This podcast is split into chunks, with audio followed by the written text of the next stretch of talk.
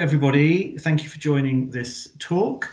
Um, my name is Aurel Tausig. I'm a partner in the tax department at Herbert Smith Freehills in London. And this talk, we are going to be addressing some of the tax implications for the UK as a result of the transition period coming to an end on the 31st of December this year uh, following Brexit.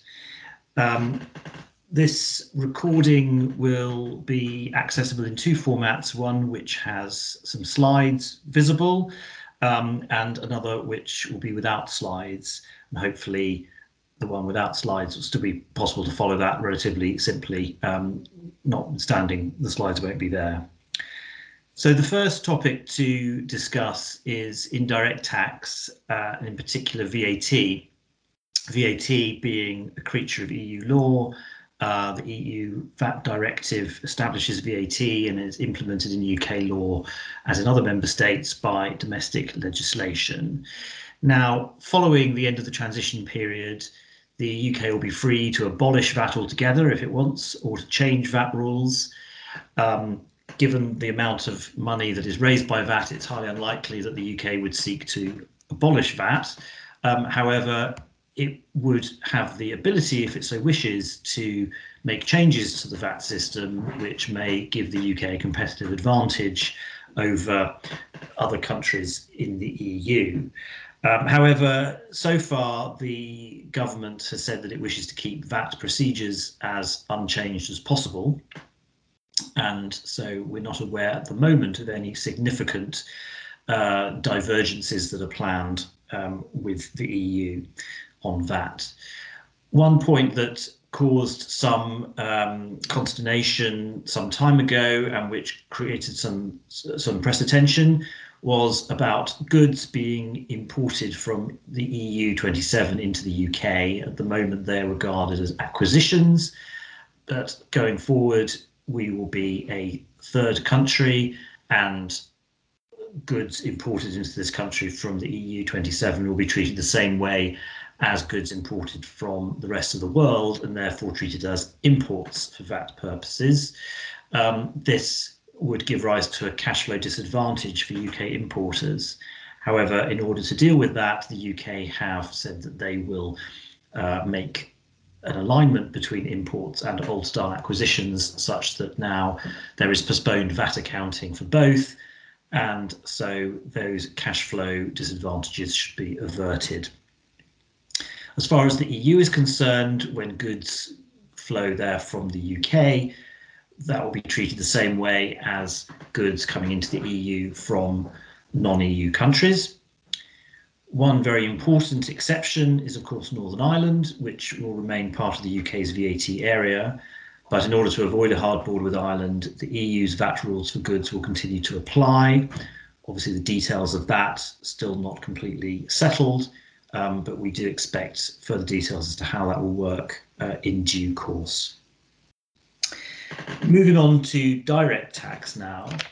Um, as far as direct tax is concerned, the changes are not as extensive as one might think because direct taxation is outside the EU's competence, um, as opposed to indirect tax like VAT.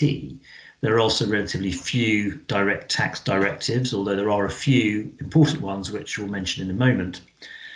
Also, another point to remember is that double tax treaties, which uh, are bilateral agreements between countries, the availability of those uh, to the UK following the end of the transition period will not be affected um, the whether we're in the EU or not doesn't have an impact on whether, for instance, the UK's double tax treaty with France or with Germany um, applies because they are bilateral agreements. They don't depend on uh, EU status.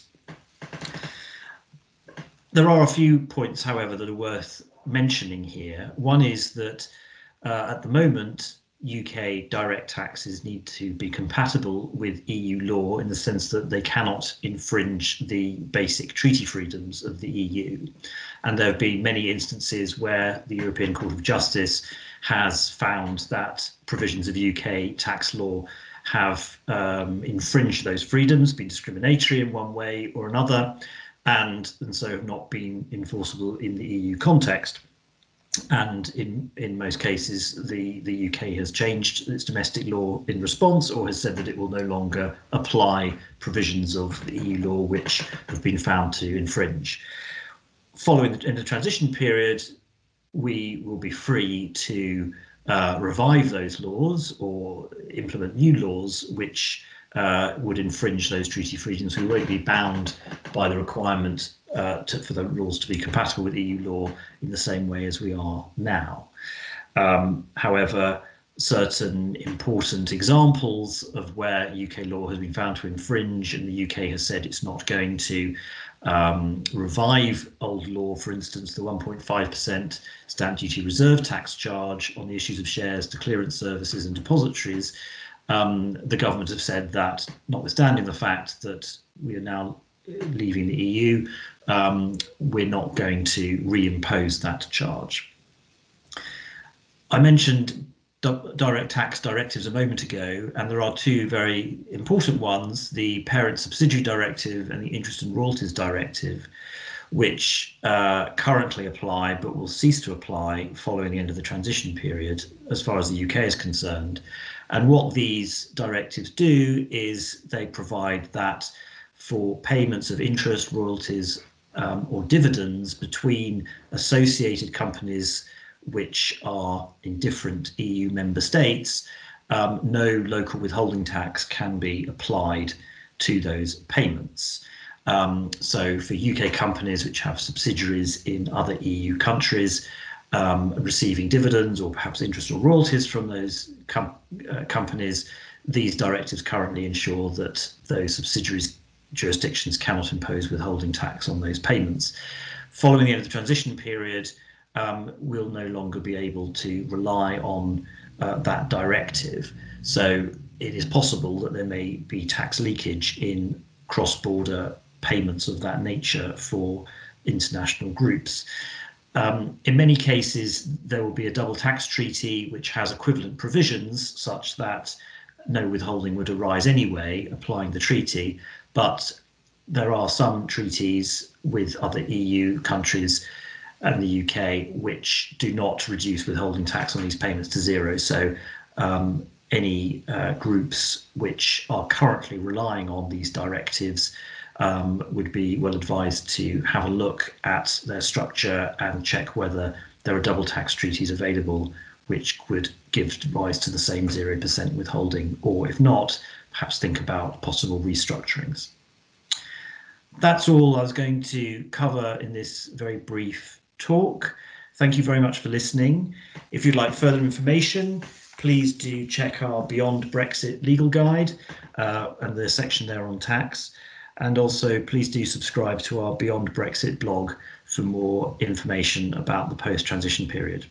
Thank you very much.